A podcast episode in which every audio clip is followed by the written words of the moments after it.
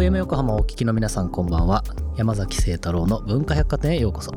パーソナリティを務める聖太郎デザイン代表アートディレクターの山崎聖太郎です。さて今回のゲストはですね、えーフリーランスのストーリーテラー宮本優斗さんに遊びに来ていただいてます。えー宮本さんはですね、ワイヤードという、まあ、雑誌、ウェブ、あのマガジンがあると思うんですけど、えっと、ワイヤード日本版のエディターを経て独立。さまざまなジャンルの文章を手掛ける傍ら世界中の情報を集めてキュレートするウィークリーニュースレターロブスターを共同で立ち上げるなど文章を通じて情報を発信し続けていますと。実は僕もロブスター愛読者です。すごい面白いんですよ、えーそんな宮本優斗さんと2週にわたってお送りをしていきます。文化百貨店ではメッセージもお待ちしています。Twitter、Facebook、Instagram、ノートの公式アカウントをフォローしてコメントやメッセージを送ってください。それでは山崎聖太郎の文化百貨店今夜も開店です。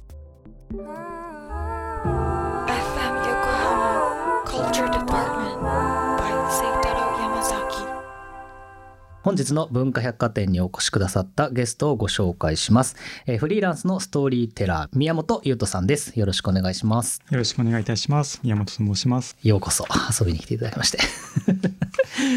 いつも見てます。読んでますかあらりがとうございます。あれめちゃめちゃ面白いですよあねりがとうございます。よろしくお願いします。実は神奈川出身なんですね。はい、えー神奈川の伊勢原市というところの出身で、ほうほう。えー生まれてから大学に行くまで約18年間伊勢原で過ごしました。なるほど。FM 横浜聞いてました？あのー聞いてました。あの姉が好きで、うん。トレセンって番組今ありますあります。のそれを聞いてました。ああなるほどね。横浜にはゆかりがあるというはい。ことだと思うんですけれども、えっ、と肩書きがですね、はい。宮本さんあのストーリーテラーということなんですがこれ文章を扱う、まあ、仕事をされていると思うんですけど例えば編集とかエディターとかライターとか、あと作家とかかな？あの、まあ、詩人とかいろいろ肩書きがあると思うんですけどこれストーリーテラーという肩書きにはどういう思いが込められてるんでしょう？はい、あのストーリーテラーという肩書きは2017年に僕がワイヤードから独立をした時にあの自分で名付けた肩書きになります。うんうん。でその時にですね今山崎さんおっしゃっていただいたように、まあ、編集者とかライターあるいはその時からこう翻訳もいつかしたいなと思っていたので、フリーランスとして自分がこうどういう活動をしていきたいかと思った時に、うん。なかなか一つに絞れなかったんですね。でその時にこう例えばライターと名乗ってしまうと、うん。編集とか翻訳はできないようあなあ確かにね。なんかこうできることが限られてしまうようなうん。イメージがありました。うんうん。でその時にですね金松義弘さんという元グリーンズというウェブマガジンの編集長をやられていた方がいるんですけども、その金松さんがですね B の肩書きという考え方を生み出し、うんうんうん。あの発信していられたんですね。うん。で B の肩書きは何かというと世の中の多くの肩書きは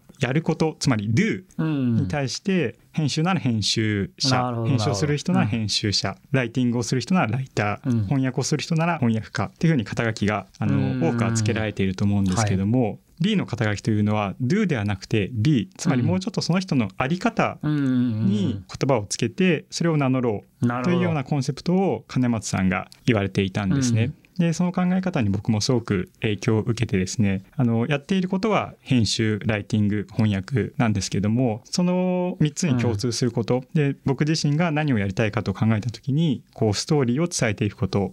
だと思って、ストーリーテラーと自分の B の肩書きをつけたという経緯になりますね。なるほどね。その B の感じはすごいよくわかりますね。最近あのなんだろうやれることもやることもつながり方もどんどんどんどん可変していく中であの領域を横断する人が結構多くなってきてるじゃないですか。でまあ僕もまあ、まあ、まさにそう、まあ、今ラジオやってますけどデザイナーだったりとかまあいろいろある中でなんかそこのカテゴリーの仕方みたいなものにちょっと限界を感じてる人はなんか多いような気がしますよね。うん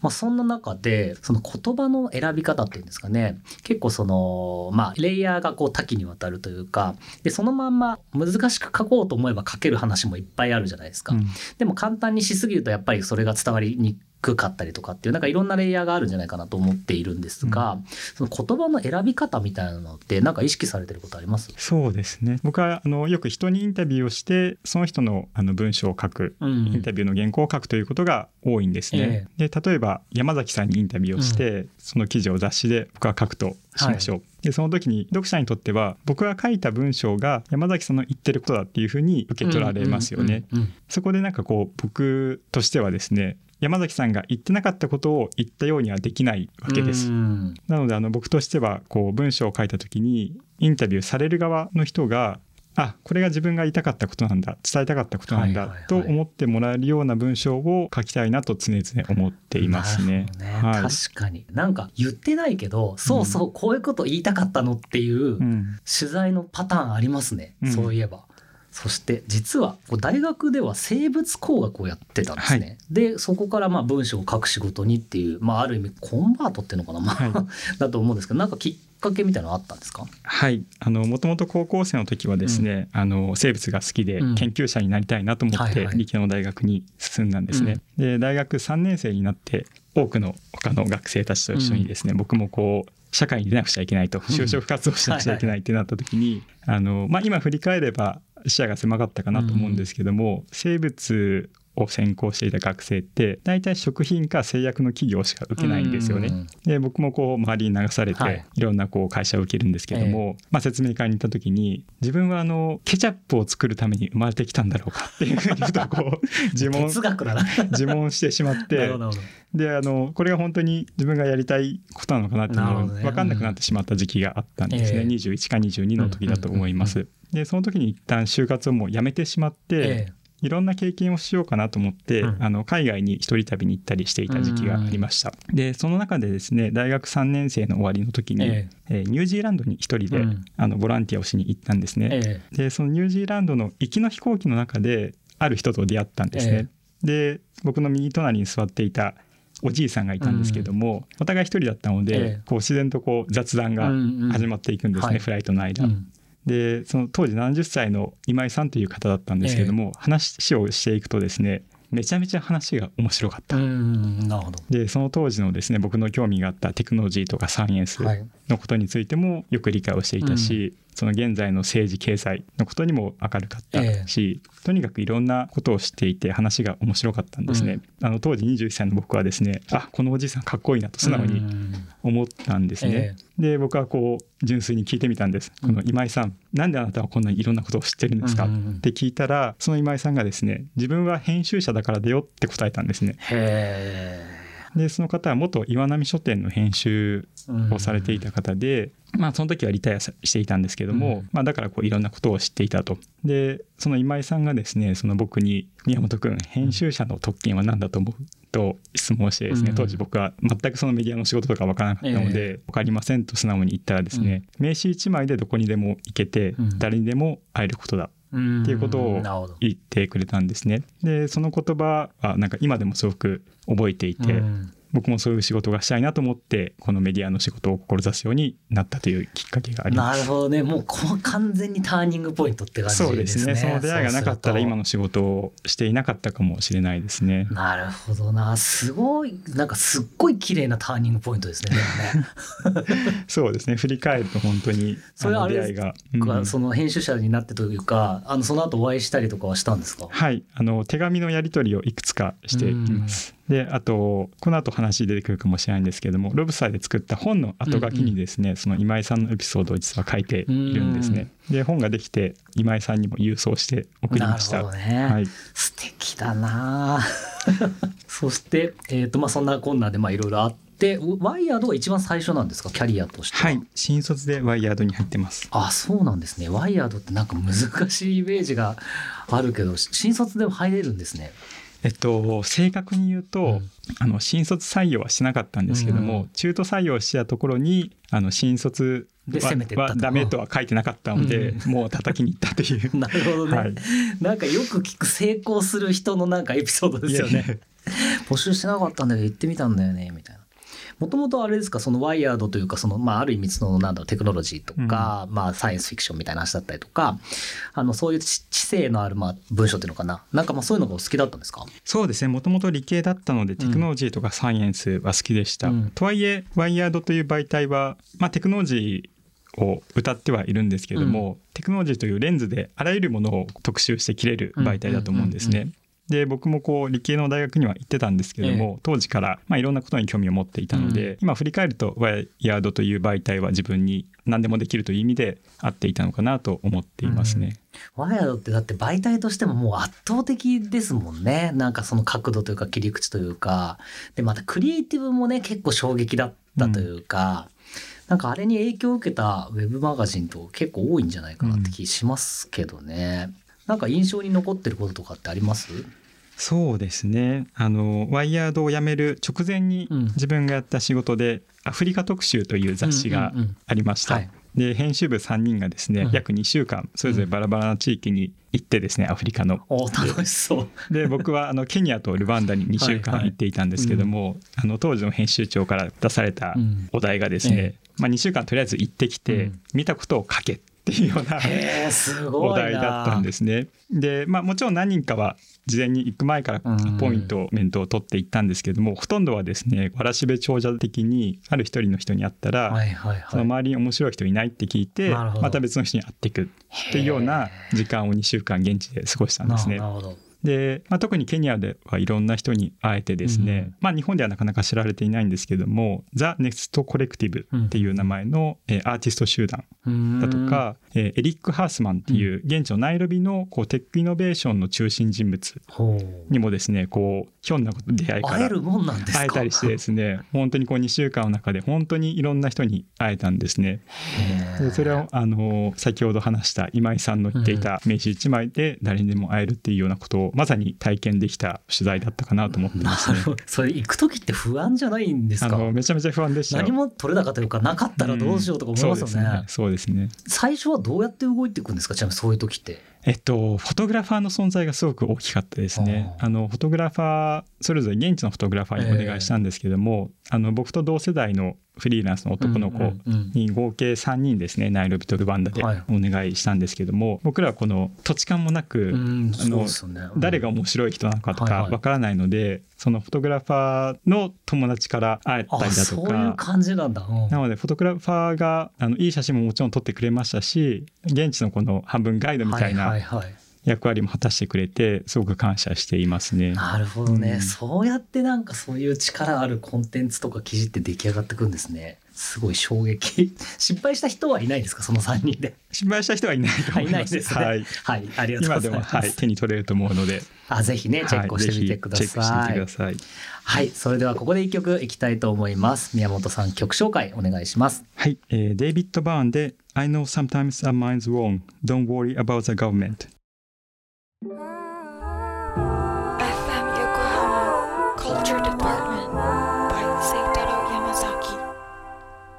化百貨店今晩お越しいただいている宮本優斗さんが選んだデイビッド・バーンの一曲聴いていただきました。この曲はどういった曲ですか？はい、この曲はあのデイビッド・バーンがですねブロードウェイのミュージカルで行ったショーを映像化した作品「アメリカン・ユートピア」っていう作品があるんですけどもその冒頭で歌われる一曲です。えー単純にこの映画を見てですね今年公開されたんですけども、すごく良かったっていうのもあるんですけども、あのロブスターのつながりで言うとですね、うん。実はあまり知られていないんですけどもデイビッド・バーンはあのウェブマガジンも実は運営されていて「Reason to be Cheerful」っていううん。NPO のウェブマガジンをあの2019年から立ち上げているんですね。で僕は実はこの存在を知ったのは今年うん。2021年なんですけども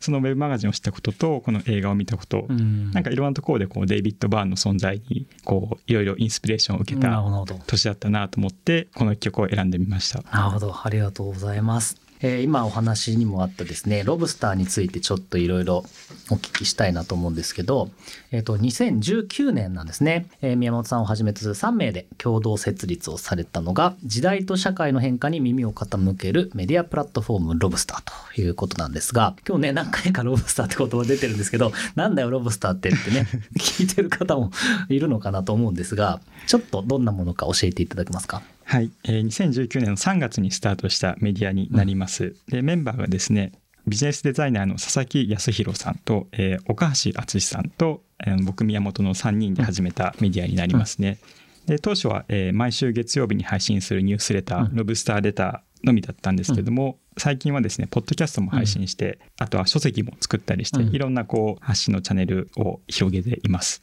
でロブスターとして大事にしているのはですね、小さな声に耳を傾けること。うん。つまりですねあの主流ではないもの。うん。今まだまだ日本には知られていないけどもこれから大事になってくる考え方とか、まあ、価値観世の中の変化うん。あるいはそういった変化の兆しといったものをですね毎週世界中のメディアから集めてそれを束ねて日本語で紹介しているというニュースレターになります。あれはなんかニュースレターである理由みたいなのは何かあるんですか？そうですね。実はあの発起人は僕ではなくてうん。佐々木さんなんですね。うん。で僕は2019年に声をかけていただいて、うん。そのチームに参加したんですけども、実は佐々木さんとはですねあの最初面識がないままあの声をかけていただいたんあですね。はい、でこういうメディアを立ち上げたいから一度お話できませんか？っていうふうにある恵比寿のカフェで 集まって3人で会ったんですけども その時にですね佐々木さんがこうニュースレターのメディアをやりたいっていうアイデアを言われて、うん。その瞬間にですね僕はあこれは一緒にやろうと思ったんですね。ああなるほどね。でといううのもあのニュースレターってこう不思議なチャンネルといいますか、うん。古くて新しいメディアだと僕らは呼んでるんですけども、E メールができたの自体はですねもうインターネットの初期なのでもう25年以上前なんですけども、最近改めてニュースレターというフォーマットが注目されているんですね。ええうん。でその理由はまあいくつかあると思うんですけどもやはり大きなのはですね情報が多すぎる時代うん。にある種 SNS、うん。ツイッターやフェイスブックとは対極にあるうん。存在だなと思っているんですね。で例えばこうツイッターでバズると言いますか、うん。人気になるはい。コンテンツってこう短くて分かりやすくてうん早いと言いますか、ええ。そういう情報が今たくさん生まれていると思うんですけども、ニュースレターを読むときは完全にその文章だけに集中をして、周りに広告もなければうん。目移りするようなものもなく完全にコンテンツに没頭して読むことができる体験だと思うんですね。なんかそういった意味でこう SNS とは真逆にある存在かなと思って僕らは注目して使っていますね。なるほどね、はい。まあ、まさにそのニュースレターとかあとはなんだポッドキャストとかまさに海外と日本とちょっと位置づけが違い始めているというか、うん。なんかそういう部分もまあありますよね側面としてはね。ちなみにこれ月曜日の朝7時に 届いてくるわけですこれは何かあるんですか？なんとなくじゃあ週の半ばぐらいうんになんか刺激放り込んどくかとか考えたくなるのかなと思うんですけど、最初は割とこう僕ら都合といいますか、うんあの僕はフリーランスですけども他の2人はあの本業でフルタイムの仕事があるので、まあ、月曜日から金曜日は仕事があるわけですよね。ああそういうことか。なのでロブスターのこう編集は主に週末に行われることが多いんですね。なので月曜日の朝に届けようというのが始まりました。でなるほどなるほど。ただ面白いのがですねあのこれ始めた時には全然意識してなかったことなんですけども、続ける中でこう読者からいただくこう感想とかええフィードバックとして、こう休みのモードから仕事のモードに切り替わるモードスイッチャーの役目になっているだとかあとはこう月曜日の朝ってちょっと憂鬱じゃないですか。はいはいはいでそういったその月曜日の朝にちょっと気持ちをワクワクさせてくるようなものに、こうロブスターのニュースレターがなってるっていうような声をもらってですねそれはなんかこう僕らが意識してなかった形でロブスターのこう役割ができて嬉しいなと思っていますね。なるほどね。ちなみにそれまあそのメディアを作ろうっていうところで3名で集まって作られたっていうことなんですけどあのなんだろう方針っていうんですかね、うん。編集方針とかトピックだったりとかあれってどうやって出来上がってってるものなんですか？実はですねあの編集方針ないんですよね。あーでもなんかね 分かる気がする。であの毎週「What We Read This Week」と書いてる通り、はい。僕らがその週に読んだものを、はい。うん。あのただ集めてうん。パッケージして届けているだけなので、うん。今週はこのネタでいこうとかこのテーマを多めに扱おうみたいなことは打ち合わせは一切なくやっているんですね。ただ面白いのが自然とうん。バラバラのメンバーが選んだものが実は重なっていたりだとか、あとはこう続けていく中で同じテーマについてフォローしてるんだけどもあの時間が経っていくとその議論の内容がうん変わってきたりっていうことが続けていく中で起きていくそれはなんかこうロブスターならではのやっていて面白いところかなと思ってますね。なるほどねだから本人たちも結構楽しみながら、まあ、やられているっていうことなんですかね。い、やまさにね本当皆さんもしあれだったらぜひね登録をしてみていただきたいんですけど僕もねあのロブスターを見て買った本とか何冊もありますよね。あ知らなかったなこれみたいなやつがなんか普通になんだろう友達におすすめされたっていう感じの感覚覚も若干あるというか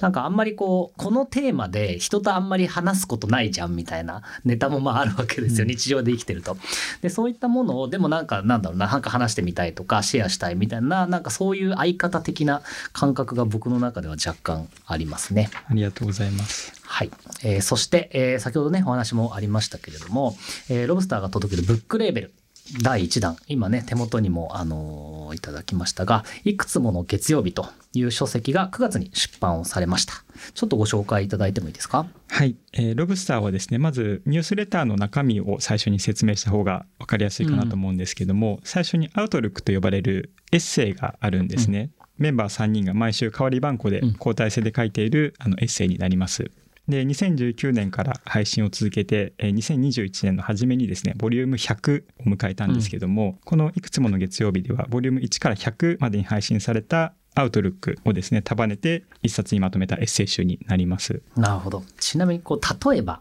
はい。で言うとちょっと1個記事をはい。ご紹介いただいてもいいですか、そうですね。なかなかこの本をですね一言で紹介するのが難しいんですけれども、なんかこう目次を見ていただけると分かるんですけども、それこそこの2年であったこと例えばこのコロナによるパンデミック、うん。あとはこうアメリカで起きたブラック・ライブスマターあと僕らがこう興味を持っているブランドとかテクノロジーのあり方がどう変わってきたか、あとはもちろん3人とも本とか映画が大好きなので3人が触れたそうしたコンテンツ、うん。というふうにですね本当に多岐にわたる内容が収められているのでなかなか一冊でこういう本ですよって紹介しにくい本に出来上がってしまったと 我ながら思ってるんですけれどもとはいえですねあの共通しているのは3人のパーソナルな視点でうん。世の中の現象を読み解いたり、はい。あるいは世の中でこういうことが起きた時に自分自身が考えたことについてパーソナルな視点で綴っていることっていうのが共通していると思うんですね。うんうんうん。なのでですねあのこの本を手に取っていただくとなんとなく2019年から21年のこう時代感というかこの空気感こういうことあったよなっていうことが伝わる一冊になってるんじゃないかなと思っていますね。うんなるほどなんか僕がいつもロブスター見させていただいててなんか思考って止めちゃいけないんだっていうのをよく思うんですよ。でなんとなくこう一定のところまで、まあ、インプットをして一定のところまで整理できるとなんとなくまあ人とは喋れるようになったりとかするじゃないですか。だけどなんかその思考ってより深いところまでやっぱり自分をこう強引に牽引していかなきゃいけないというかなんかそんな感覚がすごい僕はあるんですけど、うんまあ、まさにそのまあ紙の本ってみたいな話とか議論とかテーマってよくあるじゃないですか。でなんかそんな中でまあそのニュースレターを送っててで、まあ、ある意味流動的にコンテンツを届けてっていう中であえて紙の本を出すと。ここどういう意味合いというか思いがあるのかっていうのをちょっと聞いてみたいなと思ってるんですが。はい、そうですね実は最初のきっかけはですねすごくシンプルで、うん。3人ともこう本が好きっていう それだけあのだから本を作りたいねっていうところからスタートしたんですけども、う作ってみて今1ヶ月ぐらい経つんですけども、あのなんとなく感じてることをお話ししたいと思うんですけども、あのニュースレターって極めてパーソナルあるいはプライベートなメディアだと思うんですね、メールアドレス受信箱にこう直接届くという意味ですごくパーソナルな存在なんですけれども一方でこの紙の本っていうのはパブリックうん。な存在だと思うんですね。で今いくつか都内の書店でもこのロブスターが置かれていたりするんですけども、うんうんうん。そうやってこうフィジカルに場所に置かれていることでそれまでロブスターを知らなかった人が偶然通りかかっうんうんはい。て見つけるっていうこともあると思うんですね。あと最近この本を買ってくれた読者からあの寄せられた感想の一つがですね、ニュースレターだけだったらなかなか人にこうおすすめしづらかったと。